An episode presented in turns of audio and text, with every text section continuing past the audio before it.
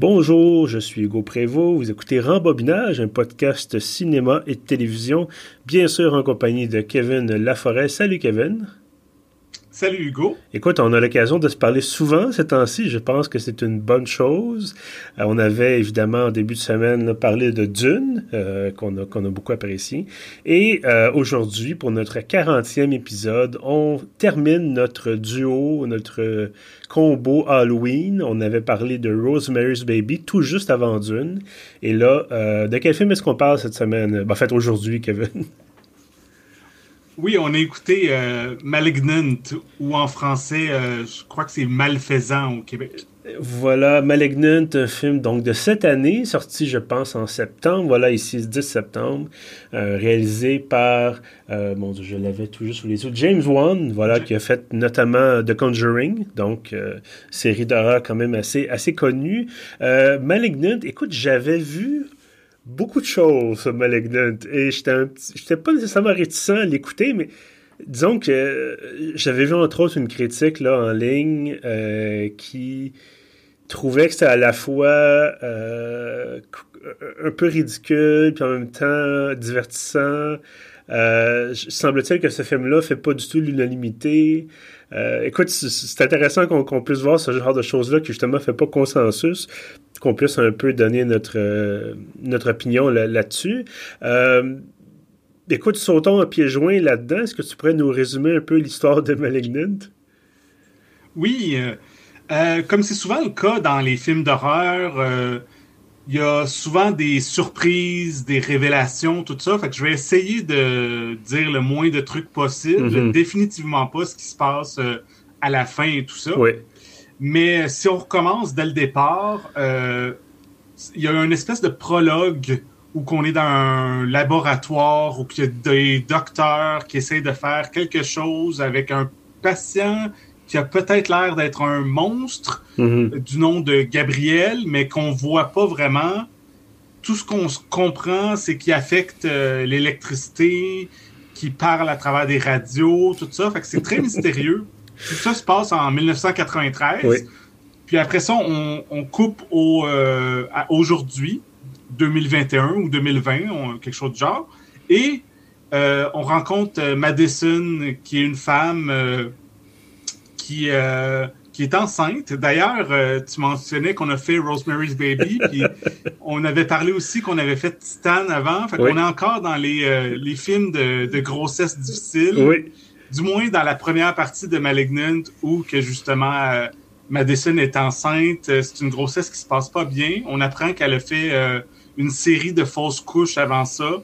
Et en plus, son chum c'est pas un chic type. Euh, ah, il, y a, de la euh, violence conjugale mhm. euh, qu'on voit dans le film, tout ça. Puis c'est un peu ça qui précipite la suite des événements. parce que, encore là, j'essaie de rester vague, mais en tout cas, disons tout simplement que c'est dans le premier 10 minutes du film, fait que c'est pas un spoiler, mais son chum finit par se faire tuer mais dans des circonstances mystérieuses qu'on voit pas vraiment le tueur, c'est comme une ombre. Encore, on devine que ça a un rapport avec le prologue parce que l'électricité fait des, euh, des trucs étranges. Mm-hmm. Et après ça, bon, euh, Madison, dans le reste du film, elle se trouve à avoir des visions d'autres meurtres. Il y a des meurtres qui se passent ailleurs euh, dans la ville et elle, pendant que ça se produit, elle a comme des visions comme si elle était là, qu'elle voyait ce qui se passait, mais elle est paralysée, elle peut pas agir.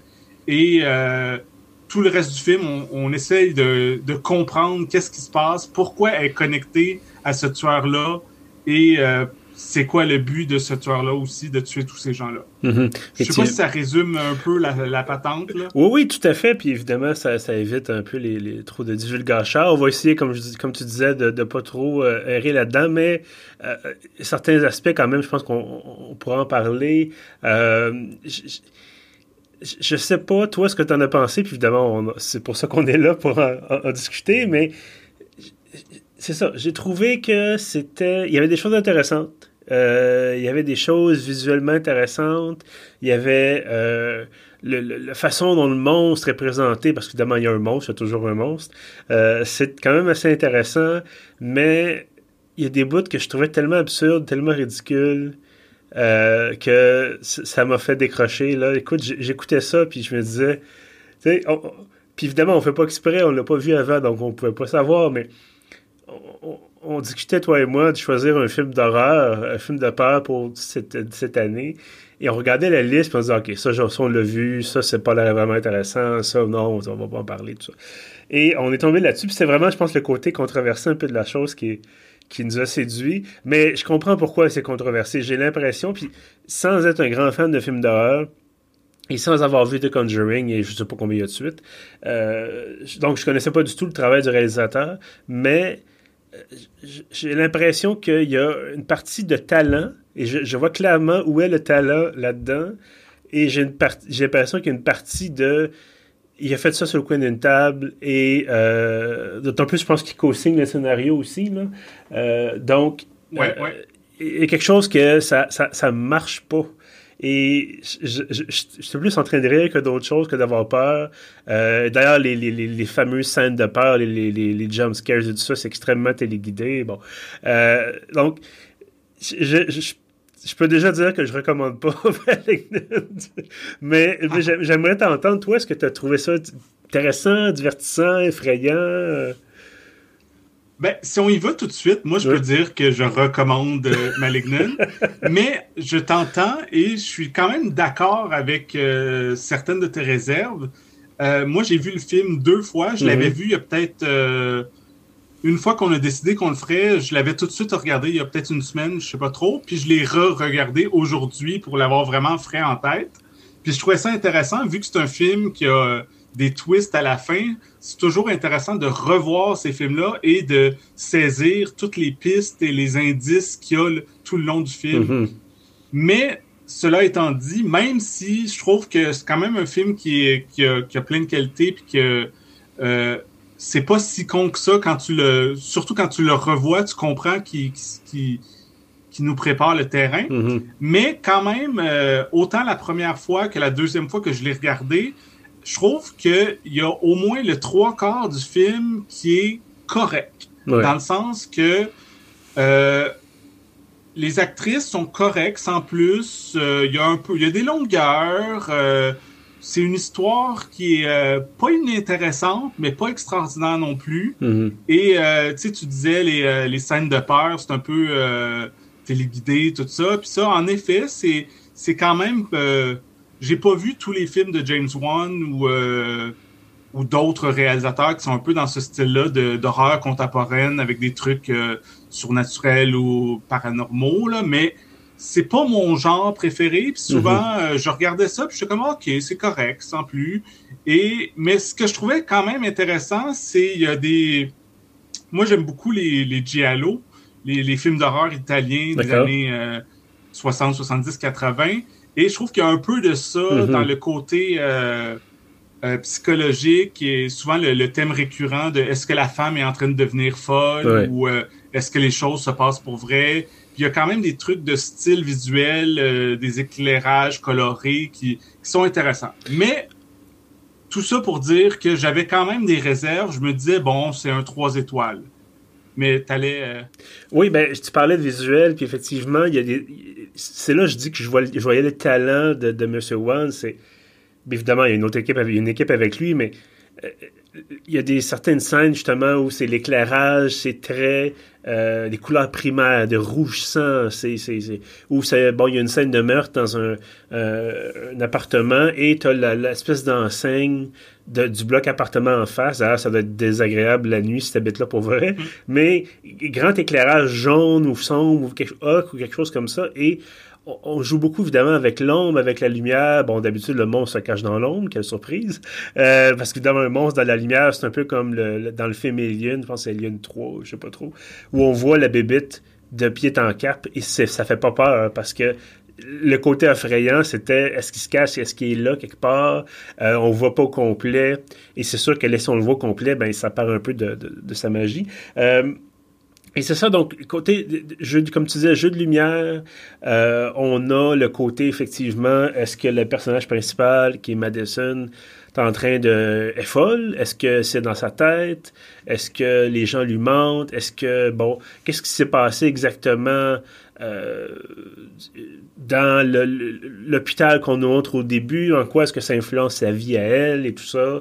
Euh, et bon, j'ai des, trucs que j'ai trouvé que j'ai trouvé cute un petit peu. On a le, médecin qui s'occupe de, euh, de son patient à l'époque, justement, des années 90, dans l'hôpital qui a l'air d'un truc des années 1800, l'espèce d'hôpital psychiatrique euh, euh, vraiment d'un autre siècle. Et d'ailleurs, je, je, fais une parenthèse, mais on a une scène où la sœur de Madison retourne à l'ancien hôpital et je pour trouver fouiller dans les archives.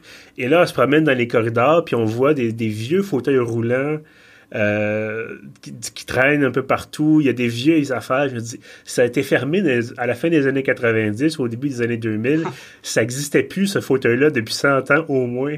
Mais c'est ça. Ils ont décidé de mettre ça parce que ça fait peur et tout ça. Ça faisait penser un peu au jeu Outlast, euh, s'il y en a qui, connaissent la série. Euh, bref, donc, on a une espèce de volonté de créer une ambiance qui est effrayante ça, se déroule entre autres dans une vieille maison qui a l'air un peu victorien, tout ça. Euh, donc, il y, a toutes ces affaires-là qui. On veut, faire peur. Puis de l'autre côté, c'est ça, on a le, les affaires qui, je trouve, ne, collent pas. Et, euh, tu sais, des affaires clichés, des affaires connues. Tu vois, bon, ben, on, on trouve un des personnages secondaires qui ont un lien mystérieux avec le fameux hôpital de recherche et là, ah, les lumières se mettent à clignoter. Puis on se dit, bon, ben, le, monstre est là, puis la personne va mourir éventuellement. Bon. Donc, c'est très, très comme l'étape 1, l'étape 2, l'étape 3, l'étape 4. Euh, et à la fin, la confrontation finale et euh, le, la fin du film avec le. Euh, on ne dira pas ce qui se passe, évidemment, mais bref. Donc, j'étais vraiment, c'est ça, j'étais partagé. J'ai dit, ah, ça, ça c'est bien. Puis tout de suite après, euh, il y a quelque chose qui me faisait décrocher. Donc, je ne sais pas si c'était devenu une comédie ou un film d'horreur. Euh, je sais pas si je devais rire ou vraiment avoir peur ou quoi que ce soit. J'étais un petit peu entre les deux, puis je pense que c'est ça qui m'a euh, qui m'a désarçonné, qui a fait en sorte que je me suis dit ah, je l'ai vu, puis, puis c'est ça. Ouais, ben je pense que tu sais, je mentionnais les, les Giallo, puis je trouve que souvent dans le film, justement, je trouvais que c'était pas si bien joué, puis que c'était pas clair c'était quoi le, niveau. Mhm. Mais je me disais, j'avais quand même la pensée que si c'était un film italien mal doublé, euh, là, j'aurais vraiment compris que, ah, ok, c'est ça qui se passe. Tandis que là, on dirait qu'il a essayé de faire ça, mais avec euh, des, actrices américaines, qui quand mhm. même dans une production hollywoodienne. Fait que, il n'y a pas tout à fait le la facture visuelle exactement comme si c'était un vieux film euh, des années 70, qu'on s'attendrait à ce que ce, surtout une série B, qu'on s'attendrait à que ça soit un peu euh, décalé. Là. Mais, euh, mais c'est ça, c'est moi où je voulais en venir sur ce que j'ai vraiment aimé du film. Encore là, je vais être vague parce que je veux pas tout révéler. Mais moi, le, le, la grosse twist du film, je la trouve incroyable. Je trouve ça malade. Euh, sans nommer qu'est-ce qui se passe, ça m'a fait penser à un certain film de Brian De Palma. Ça m'a fait penser à, au film de David Cronenberg en général. Et moi, je, tu disais, est-ce qu'on est supposé de rire ou pas? Moi, j'ai ri, mais j'ai ri de vraiment de bon cœur, de plaisir, de Ah, c'est tellement tordu que j'ai pas le choix de rire, mais je trouvais ça fabuleux qu'ils se rendent là.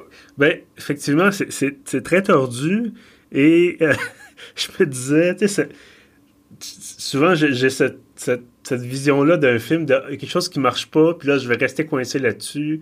Euh, je pense que quand on parlait de Dune, je, je, sais pas si j'avais abordé la question de. Je pense qu'on en a parlé après l'épisode parce que c'était très, très, très pointu, mais les, combats au corps à corps dans Dune, par exemple, qui. Moi, ça, ça m'agaçait parce que sur le plan stratégique, ça n'a aucun sens. Mais, euh, donc, il y a des choses comme ça dans ce film-là qui disent, OK, le monstre, justement, l'existence du monstre, qu'est-ce qu'il est, pourquoi il est là et tout ça. Et à il explique qu'est-ce qui, s'est passé. Puis, surprise, surprise, c'est lié à cette fameuse hôpital, euh, des années 90. On n'en dira pas plus, mais bref. Euh, voilà. Et là, il montre la séquence où justement ça a mené à la situation un peu actuelle. Puis là, je me dis, c'est tellement niaiseux que ça peut marcher. Euh, fait que, tu dis, OK, ça, on, va l'accepter. Euh, puis on n'est pas là, tu sais, je pense pas qu'il se veuille un film d'horreur réaliste. C'est pas un tueur en série, c'est pas un, film psychologique vraiment, ou dans le sens où il y a quelqu'un qui, qui, veut absolument tuer l'héroïne, et là, euh, se cache dans la ruelle, l'observe pendant à une heure et demie, puis finalement rentre chez elle pour essayer de la tuer. Non, non, c'est un, il y a du surnaturel là-dedans. Euh, on évoque le démon, on évoque le diable euh, à plusieurs reprises, et euh, tu sais, ça nous donne des, des, bijoux comme la fameuse scène du commissariat, qui est selon oh moi la meilleure scène du film.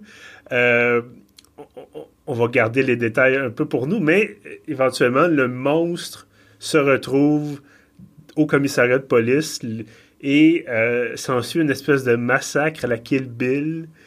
Et c'est tellement. Euh, euh, je pense qu'on peut le dire. Au début, dans une, le monstre est un peu dans une cellule commune où il y a différentes personnes qui ont été arrêtées. Et ces personnes-là sont tellement clichés. Moi, je m'attendais à un ministre qui commence à claquer des doigts comme dans West Side Story avec deux groupes qui s'affrontent. puis là, c'est ça. ça, oui, ça il y a comme il y, a une femme noire avec un afro. Oui. Il y a, tu mentionnais, c'est drôle, euh, Kill Bill, mais il y a Zoe Bell qui était la doublure de Uma Thurman dans Kill Bill, puis qui, a joué dans d'autres films de Tarantino par la suite. Elle joue là-dedans une espèce de redneck avec une presque longueuil blonde. Oui. Puis euh, non, c'est super cette scène. Oui, ça, là-dessus, on est d'accord. C'est vraiment la meilleure séquence du film. Là. Oui, oui, à part le fait que, bon, les, policiers essaient de tuer le monstre avec des armes à feu, puis ils sont jamais capables de le toucher. Le, le, ils tirent partout, sauf dans le monstre. Je dis, bon, ils sont à, bout portant, puis ils ont un fusil à pompe, et ils disent, ah, ça marche pas plus. Je dis, bon, OK. C'est le, le film veut ça, on, va l'accepter. Euh, mais tu sais, quand, on disait, je savais pas s'il devait prendre ça au sérieux ou pas, il y a le personnage, si on peut dire, la technicienne en, médecine légale, je pense, là, en tout cas, qui, qui a un gros, gros kick sur l'inspecteur principal, qui est un des grands personnages du, film. Et là, c'est des, des sous-entendus qui sont même pas sous-entendus, là. Ce sont des entendus. Euh... je pense qu'à un moment donné, euh, je sais pas quoi ils disent, ah, il nous manque la moitié de l'arme du crime. Euh, puis il faut trouver, c'est important de trouver notre autre moitié. Puis là, elle, répond, euh, ah oui, c'est tout à fait vrai, je suis entièrement d'accord. Puis elle regarde avec un regard de, hey chérie, euh, Là, tu te dis, voyons, c'est à quel point à quel point ça fait longtemps que tu es toute seule pour que tu aies besoin de sortir des phrases de même. En tout cas, c'est ça, je te disais, tu sais, j'aime mieux le voir comme une comédie qu'un petit côté d'horreur, ce genre de film euh, que je verrais peut-être, euh, pas Total Crap, mais pas loin. Tu sais, il y a quelque chose, c'est quelques coches au-dessus quand même. Là, ouais, J'irai pas jusque-là, mais euh, ce qui est clair, c'est que c'est pas un film euh, comme on voit beaucoup ces dernières années. Les A24, ils en produisent beaucoup. Mm-hmm. ils appellent ça de l'horreur élevée, que c'est comme euh, plus artistique, puis ça parle des traumatismes. Et il y a des super bons films dans ce genre-là, mais c'est comme des films d'horreur pour les gens qui aiment pas les films d'horreur. Des films d'horreur qui font pas vraiment peur, que c'est plus des drames dans le fond. Mais là, on est vraiment dans un film d'horreur avec les clichés du genre, qui se prend pas toujours au sérieux, qui est exagéré, qui est super gore par moment. Et, ah oui. c'est... Moi, je, je l'ai vu en vidéo sur demande, mais je il y a une partie de moi qui aurait aimé ça le voir en salle, dans une salle pleine, de voir c'était quoi les réactions du monde. Surtout une salle, mettons, à, la Fantasia, là, où mm-hmm. que le monde euh, applaudissent les meurtres. Là. ben, je pense que c'est un film qui, qui, rejoint son public, j'ai l'impression. Absolument, puis justement, c'est ça. Je mentionnais Total Crap en disant que c'était quand même quelques coches au-dessus de, de, cet événement-là, mais ça serait parfait, effectivement, pour Fantasia. C'est un film qui, je pense, aurait très bien marché là, au, festival. Euh, mais écoute, je veux dire, si des films comme Human Centipede ont été présentés euh, sous un concert de cris d'applaudissements. Je pense que euh, Malignant aurait fait un, aurait fait un tabac aussi. Euh, je pense qu'on a quand même déjà évoqué un peu les choses qui, marchent un peu moins bien. bon, on a parlé un peu à l'autre opposé de, de, la la scène de la, justement du commissariat de police. Moi, il y a quand même des, choses techniques qui. Des choses techniques qui m'agacent. C'est-à-dire. Puis tu, peux me dire, c'est un peu des petites affaires, mais au tout début, justement, on disait, bon, le monstre est capable de transmettre ses pensées par la radio. Euh, et là, on nous met quelqu'un pas quoi, on entend, on, voit une espèce de créature bouger qui hurle ou je sais pas trop quoi. Puis là, soudainement, on entend une voix un peu démoniaque à travers la radio. Mais ils ont décidé que c'était nécessaire d'avoir un, médecin qui nous dit Oh mon Dieu, il transmet ses pensées par la radio. Au secours. je me dis, c'est ça, c'est qu'on nous prend un peu trop par la main, un peu comme dans. Euh, euh, Don't Breathe. Non, c'est pas Don't Breathe, c'est euh, le film où il faut pas faire de bruit. Comment ça s'appelle? Euh, The Quiet Place. Euh, ouais, c'était ça, je pense. Ben, parce que ah y a deux genres de films, mais je, parlais de celui avec les, extraterrestres. The Quiet Place, où au début, on nous montre une coupure de journal qui dit c'est le son. Ou dans le sens, ils entendent, ils entendent le son ou ils chassent avec le son, peu importe. Et là, on, dit, on comprend, on dit, OK, ils, ont une ouïe extrêmement développée, faut pas faire de bruit. Euh, puis bon, mais plus tard dans le film, on montre une espèce de tableau où c'est écrit en gros, et ils entendent bien le bruit, ne faites pas de bruit. bon, ok, ça fait une heure qu'on est là-dedans, on aurait compris. c'est un peu le genre de choses comme ça. Et euh, l'autre aspect, c'est la fameuse maison dans laquelle ça se passe, euh, en majeure partie. De l'extérieur, c'est une très belle maison, mais elle est très petite. Elle est vraiment très petite, là, sur deux étages, euh, quasiment minuscule. Et là, on rentre là-dedans c'est quelque chose comme un 10 pièces au rez-de-chaussée, c'est gigantesque. Puis je me dis, OK, sur le plan technique, t'as peut-être pas envie de tourner dans une maison minuscule où t'es coincé contre le mur, tes angles de caméra sont pas bons. Mais à un moment donné, présente-nous pas à l'extérieur une maison qui, qui, qui est un 5,5 sur deux étages, finalement. Je sais pas tu vois, ça m'empêche pas d'apprécier le film, mais c'est des choses que je me dis que je vais finir par y penser, parce qu'encore une fois, on voit ce film-là dans un mode de, critique plus que de simple spectateur. Et euh, ça m'empêche vraiment de, mettre mon savoir off puis de dire, OK, j'apprécie le film pour ce que c'est. Euh, je sais pas ce que tu en penses, là. Ben, moi, c'est rare que j'accroche dans des trucs comme ça. Euh, tu sais, là, t'en parles, puis tu sais, c'est vrai que c'est pas nécessairement euh, réaliste à ce niveau-là, mais je trouve que le niveau du film, de ce que j'en comprends, c'est pas dans le réalisme. C'est mhm. vraiment une série B. C'est euh, il y a tellement de trucs qui se peuvent pas que de s'arrêter maintenant à ça ou ça. Je pense que soit qu'on accepte le film ou qu'on l'accepte pas, mais. Ouais. Ben, tu sais, je me dis, c'est peut-être. Encore une fois, c'est pour des questions techniques, j'imagine. Puis oui, c'est sûr que la petite maison de l'extérieur, elle a de la gueule, elle crée, une, elle crée immédiatement une ambiance.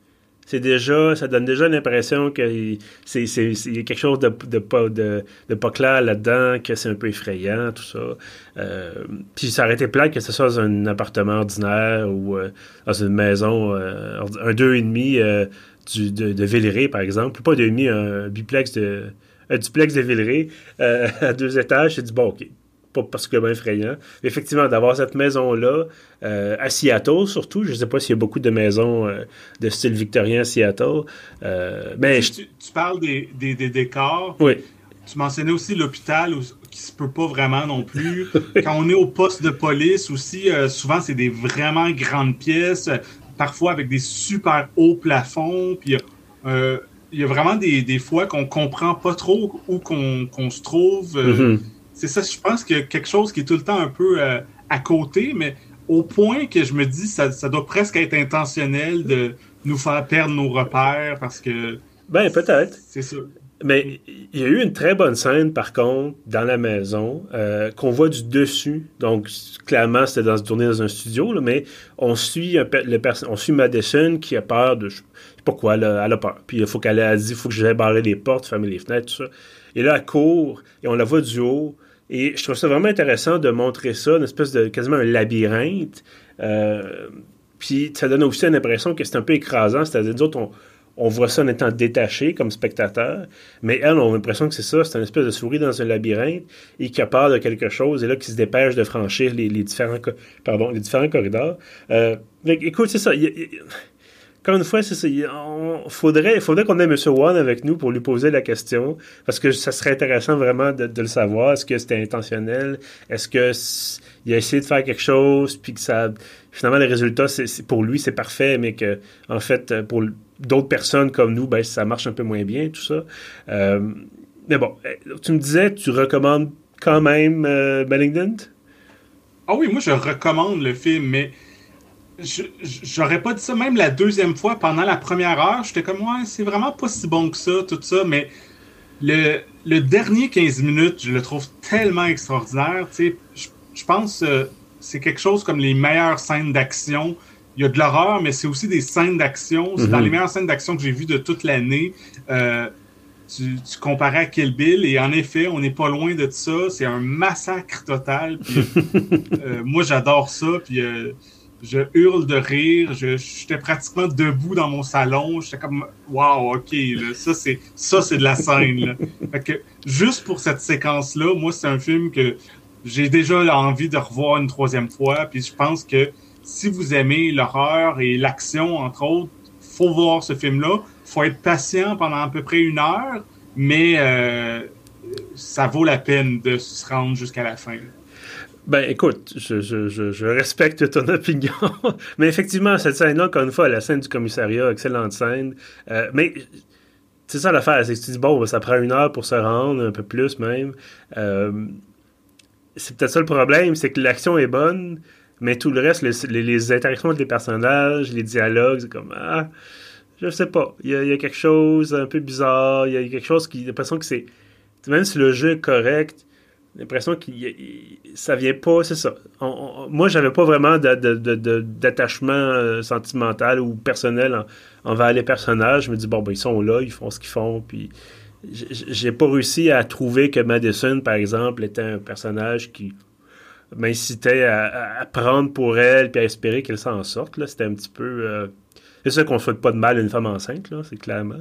Euh, mais c'est ça, tu sais, le reste, euh, son, son, conjoint qui, qui, bon, qui, meurt assez rapidement, mais juste au début, c'est de parler de violence conjugale, il lui rentre la tête bien comme faux dans le mur, tellement que le, le, plâtre enfonce, là.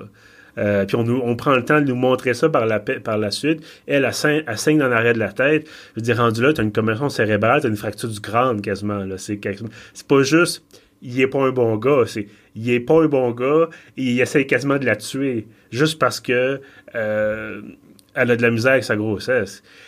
C'est comme dans les extrêmes, on, est pas mal là.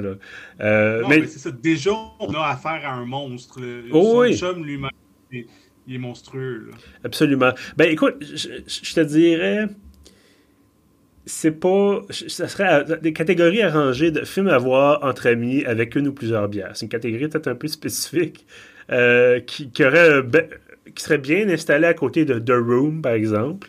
Euh, ou bon d'autres films du genre mais c'est ça je pense que c'est sans, sans être intentionnel c'est intéressant mais c'est ça le problème c'est que c'est c'est bon parce que c'est pas bon ou c'est parce que c'est moins bon? Je sais pas si tu vois ce que je veux dire. Ben, c'est ça, ça dépend c'est quoi tes critères. Si on, moi, je, je comparerais pas ça à The Room, mais je, je comparerais pas ça non plus à, Rosemary's Baby, qui est dans mm-hmm. une, toute autre catégorie. Mais je mettrais ça à côté d'une série B italienne, style j'ai regardé, euh, je viens de regarder The de Psychic de Lucio Fulci, puis il y a des trucs en commun avec ça. C'est une femme qui a des visions de meurtre, puis euh, encore là, c'est un film qui a des longueurs, c'est un film qui est euh, pas toujours bien joué, ou du moins c'est mal doublé, fait que c'est mm-hmm. dur d'évaluer, mais quand t'aimes le cinéma de genre, ce que t'aimes, c'est quand le style visuel, le gore, tout ça, puis quand ça, ça livre la marchandise, si t'es un fan du genre, ben t'es comme ok, t'es content. Tu sais, mm tu recherches pas nécessairement un, scénario parfait ou euh, ou euh, une profondeur. Non, non, absolument. Puis écoute, je te dirais quand même, avantage de Malignant, ça m'a pas empêché de dormir. Contrairement à d'autres films d'horreur, qui. Ça, c'est pour ça que d'ailleurs, j'en écoute ou pas. Là. J'aime ça pouvoir avoir. J'ai déjà de la misère à avoir des bonnes nuits de sommeil des fois. Si en plus, il faut que je passe ma nuit à avoir peur de quelque chose dans un film, c'est pas c'est pas intéressant pour moi. euh, ben écoute, Kevin, merci d'avoir été là pour ce 40e épisode de, de Rembobinage. Euh, bon, évidemment, Malignant, ça clôt, comme je le disais, notre combo Halloween pour 2021. Euh, ça, tu me disais, bon, c'est disponible sur vidéo sur demande, c'est ça? Euh, oui, je pense que pour l'instant, il faut l'acheter, par exemple. Il n'est pas encore en location. Moi, je l'ai acheté sur une plateforme de vidéo sur demande. Puis je sais pas s'il est encore, il est peut-être encore dans certains cinémas à l'affiche à confirmer. Là. Écoute, je vais vérifier ça à l'instant. Euh, il semble pas avoir de séance. En tout cas, j'ai pas d'horaire de séance sous les yeux là. Euh, peut-être qu'effectivement, ben écoute, ça fait quand même un, presque deux mois. Euh, pour un film de ce genre-là, je sais pas à quel point ça peut rester en salle. Euh, mais voilà. Surtout que ça, ça n'a pas été un grand succès en salle. Mhm. C'est peut-être plus à l'affiche déjà. Bon. En tout cas, si vous voulez vous le procurer, là, j'ai ça sous les yeux. C'est un exemple parmi tant d'autres, évidemment. Euh, mais comme on est je suis sur Google, il propose YouTube. Donc, euh, une belle convergence. Euh, donc, 25, 80, 25 dollars canadiens pour l'acheter. Si vous voulez l'écouter en ligne. C'est une option c'est que tu as choisi, euh, que je respecte, mais c'est ça, c'est une option que tu as choisie. voilà, ben, comme je disais, c'est ce qui clôt notre 40e épisode de Rembobinage. Je sais pas si ça serait intéressant de faire, bon, des films saisonniers comme ça, c'est-à-dire film de Noël, peut-être, sans tomber dans, le kitten, bien sûr. Euh, ben, en tout cas, on aura l'occasion d'en reparler. Euh, D'ici là, ben, écoutez, merci d'avoir été au rendez-vous, évidemment. C'est toujours un plaisir de faire ça pour vous. Et euh, merci à toi, Kevin, bien sûr. Et on se retrouve donc pour un bientôt pour un prochain épisode de Rembobinage. En attendant, si vous voulez rattraper les autres épisodes, y compris l'épisode sur Dune, parce qu'évidemment, on va le, promouvoir jusqu'à ce que mort s'en suive, vous pouvez trouver tout ça sur pieuf.ca on est également sur Apple Podcast, on est sur Spotify, sur Google Podcast et euh, sur Balado Québec, notre hébergeur. Sur ça, je vous dis merci et à bientôt.